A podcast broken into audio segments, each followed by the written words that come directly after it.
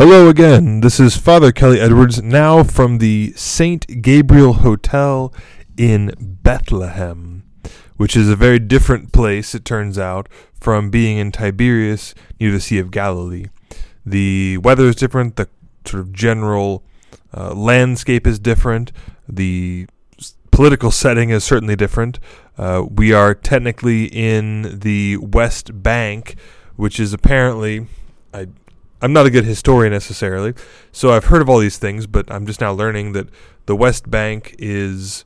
Um, oh, I'm learning specifically how complicated of an area it is. I always knew that it kind of was, but uh, we are in Bethlehem, which is, let's see, an area that was possessed militarily by Jordan at one point, but then sort of given back to Israel, but then also a home for Palestinians under certain strange conditions. There are apparently many parts of the city with different rules and different, um, well, different rules for who is in charge of it. Some places, the Jews, or the state of Israel rather, uh, controls everything. Some places they just do security. Some places they do nothing. The Palestinians control all of it, or some places they control part of it. It's very confusing. Um, but for those who might be worried, it is safe.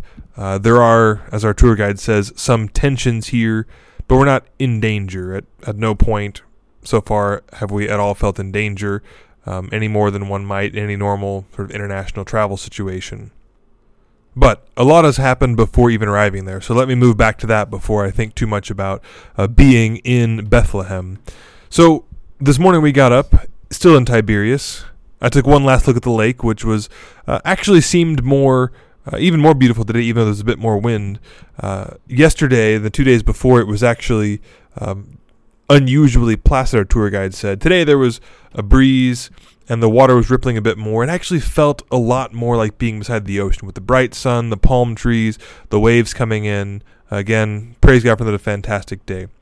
So we got on the bus this morning, and we have to regrettably head out from there because it was a lovely place.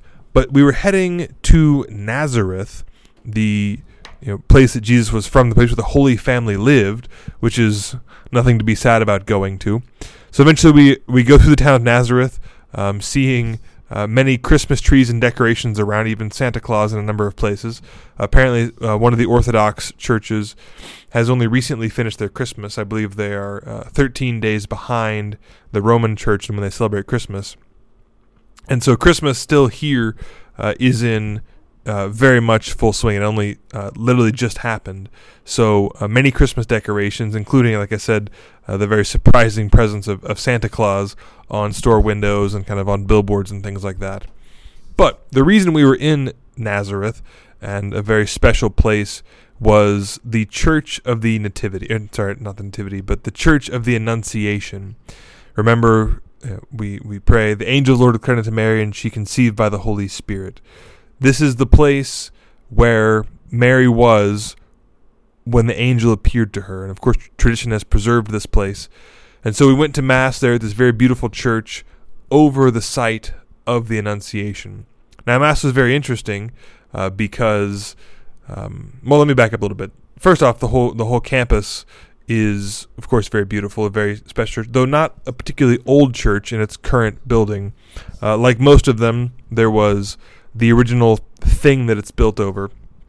And then there was a Byzantine era church that was at some point destroyed, and then a Crusaders era church, which was then at some point destroyed, and then the modern church. That's that's kind of the go-to uh, layering of things around here. So original strata of whatever it is, whatever significant site, Byzantine church, uh, Crusaders era church, and then the current church. Sometimes more layers than that, but that's sort of the usual setup.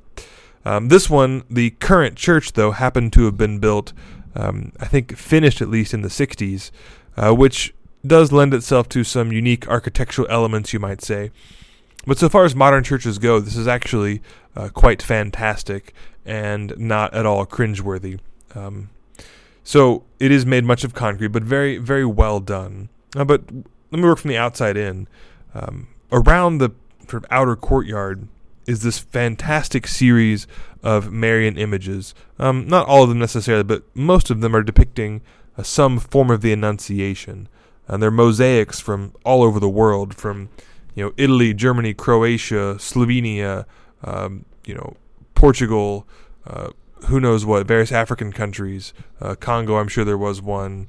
Um, you know, countries scattered all around the world have obviously contributed their own um, version of the of the Annunciation, and so it's a very beautiful uh, surroundings of the courtyard. The building itself um, actually looks a bit like Il Duomo in, in Milan, a bit like that's that's being generous, but it is it does kind of imply that in some regards, at least, um, especially with the details along the top edges of it.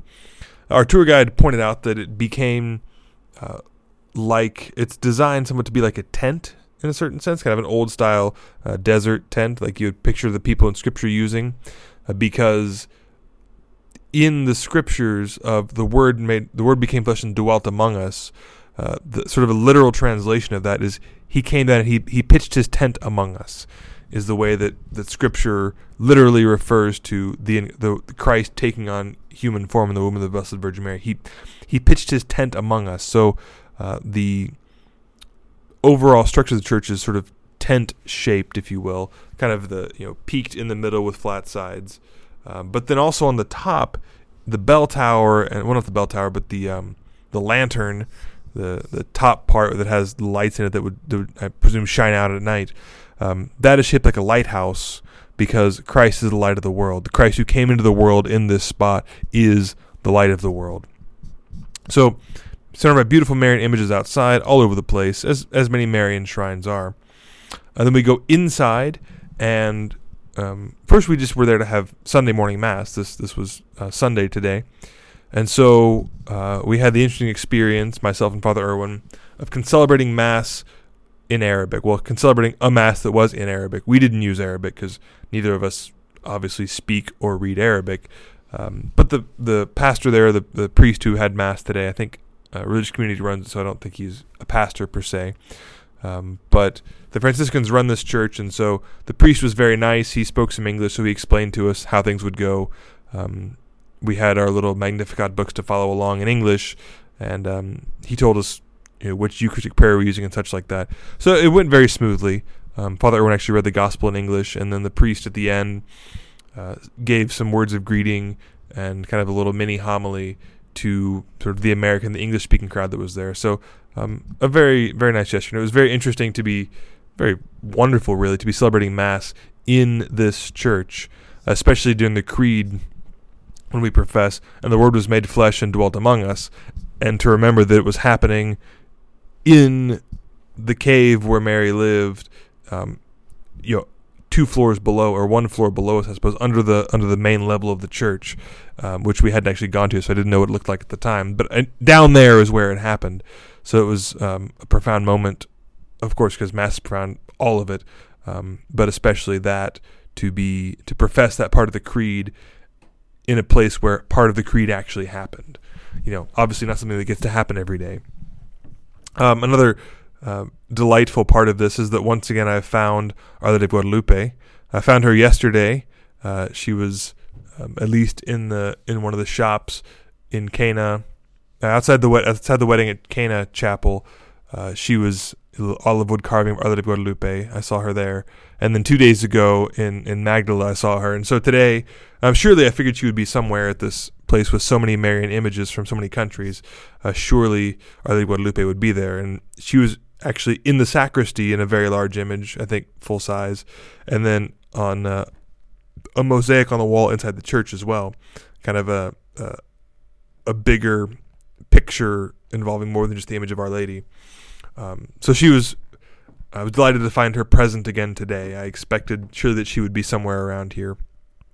So we had mass in that basilica there, um, but then before we explored that basilica, we went up the hill to a smaller little church uh, called, I guess it's commemorates the workshop of Saint Joseph. So, because we know where everything is apparently, uh, yeah, tradition remembers all these places.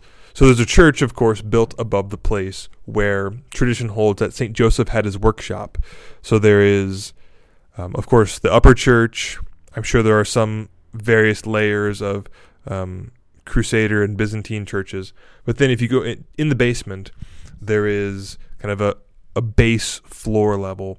And below that is what you might call kind of a catacomb or a basement type area. Um, I think the idea is that uh, Joseph's work site here had multiple levels to it, kind of carved into the ground. So there was maybe the the what was at that point the ground level with maybe a building over it. There was kind of a workshop, but then also a basement level, maybe for storage and other stuff like that. So there was a certain part you'd walk in, and of course there's a chapel down there, and then below that there were um, grates where you could look down into and see uh, the area below that that would would have been his um, work and storage area, maybe some you know water storage and stuff like that. So of course, said a prayer there for um, virtuous, manly men to be like Saint Joseph. Then we went back up the hill, or back rather down the hill towards the Church of the Annunciation.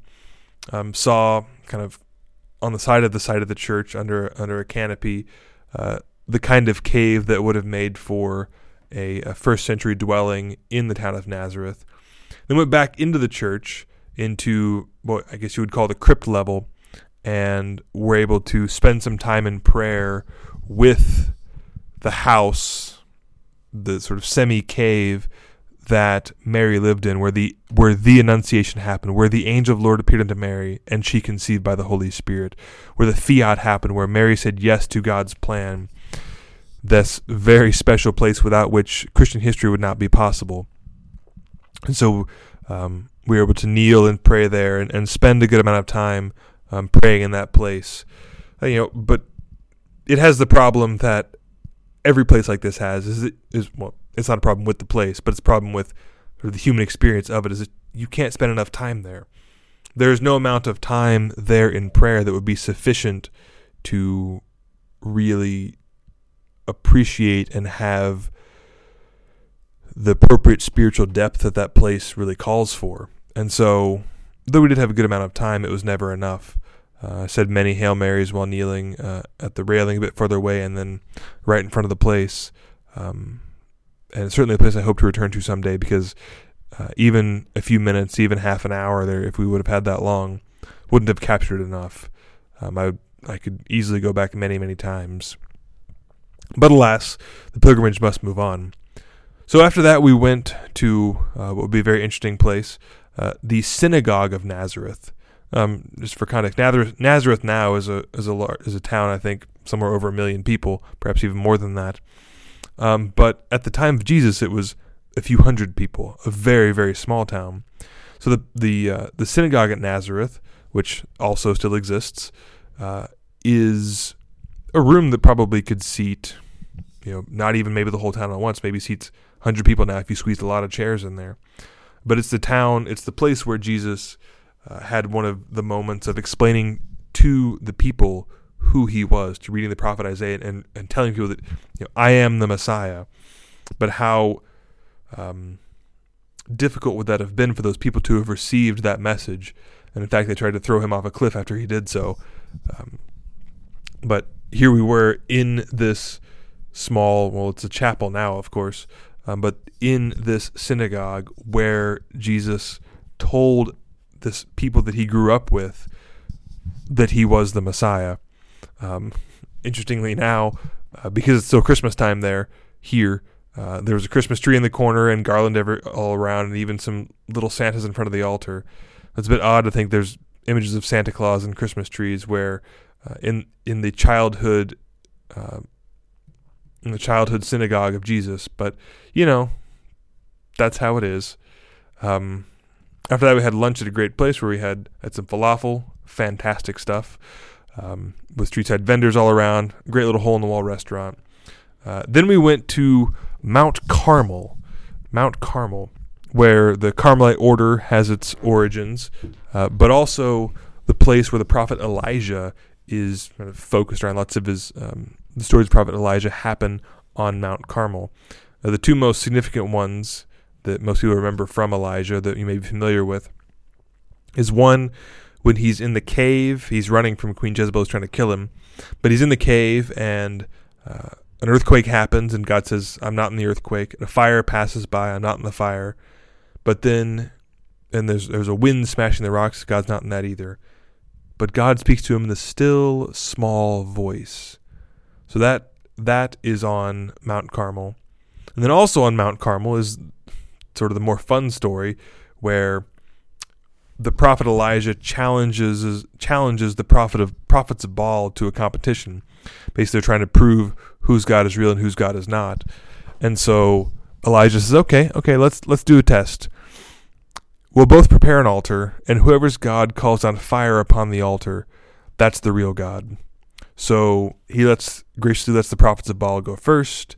They build an altar and slaughter the calf, put it on the altar, and dance around and call out to their God. Call out and call out, nothing happens. Elijah mocks them, calls out some more, nothing happens. He says, Okay, you've had your time. Let me have my turn. Slaughters his bull, builds the altar, puts the wood on the altar. Just to make the point, he pours water on it three times so that he can't do any you know, tricks of you know lighting a little fire on the sides. Oh no, God did that. No, pour water all over so it's soaking wet. Then he call he prays, calls down God, boom, sends down lightning, sends down fire, ignites the altar, and then he slays all the pagan prophets. You know, a nice solid victory for God. That was on Mount Carmel too. So there's a nice statue of that, of commemorating Elijah slaying the pagan prophets. We came down from Mount Carmel then, and drove a ways to the city of Bethlehem, to the city where Jesus was born. Now we haven't gone anywhere touristy, we haven't gone anywhere pilgrimage wise yet in the city, but we did do is go to a family's house for dinner. We did go to uh, a family, some, some, Christian Palestinian family uh, that hosts. I think they host people um, somewhat frequently uh, for dinner, so that um, well, it's, it's, sort of part of the Casting Nets pilgrimage that we get a chance to connect with local Palestinian Christ- Christian families and um, sort of share part of their experience, get to know them, get to become friends with them, and make that connection across the world that we might not we might not otherwise get the chance to make.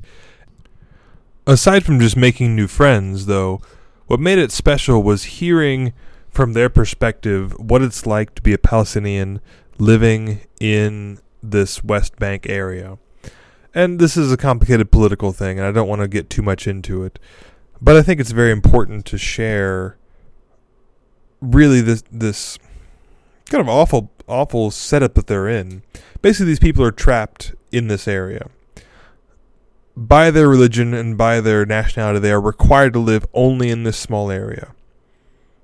And so it's Israel has made it very difficult to do anything else. And they've also made it very difficult to go anywhere else. So they are stuck in this small little area and are it's basically impossible for them to leave. And not even just impossible to, to move away, but almost impossible to literally get out of town, to physically depart to somewhere else. Um, there are multiple, multiple checkpoints, um, often with massive delays and dehumanizing searches, and really, it seems terrible treatment from on behalf of the uh, in, on behalf of Israel. Uh, these people are treated um, not like cage to say like cage animals is is a little bit too strong, but it's not too far off. I mean, to hear the mother of the family describe just how difficult it is to go outside of this honestly very small area of Bethlehem itself and do anything is incredibly difficult. And the Israel government has made it seemingly on purpose very difficult for that. Um, they seem to be intending to trap them there and make life as difficult as possible for them. Now, I know there are a great amount of political complications and it's not a one sided problem, um, but it's worth being aware of um, what is the what is the reality for these people that it's not you know that that these whatever it is that has caused it to be this way it affects real life human beings with real difficulties, with children, with families, with, with jobs. They're trying to make ends meet, trying to be happy human beings like we all want to be. And there are these honestly very difficult, very harsh, very strict restrictions on them simply because they are of a certain nationality, of a certain religion, of a certain race. And there's got to be a better solution to that. This is, um, in terms of human dignity, again, not wanting to wade into how it got this way or what happened or you know whose fault it is or whatever, but looking at the status as it is what these people have to live with, the situation that they are literally trapped inside of. Um, from a human dignity standpoint, this is highly inappropriate. Um, that's all I want to say about it. But they were a very delightful family, very gracious, a very wonderful chance to meet with them, to to you know play games with their kids, to talk about them, to hear about their lives. Um, the wife, I believe, stays at home. She didn't mention any employment that she had, um, though I believe she's pretty highly educated. Um, but again, she's kind of trapped here. She can't she can't do a whole lot. Um, but then uh, the husband is a wood carver and a musician, so they had lots of great stories. And he's yeah, I think we're going to be going to the shop tomorrow that he makes uh, pieces of art for. Uh, so a great blessing to meet their family. So that was our experience today. Um, so only the the third day so far. It's incredible. We still have about another week or so. So it's again, as as I've said before several times already, it's incredible to imagine that this level of stuff is happening every day. But but so it is. Um, so hopefully I can get this posted soon and uh, post pictures of it, of course, as well. Again, know of my prayers for all of you, especially for my special intentions that people ask to take with me. And please pray for us when we have a, a, uh, a holy pilgrimage and we return safely. Thanks and God bless. え?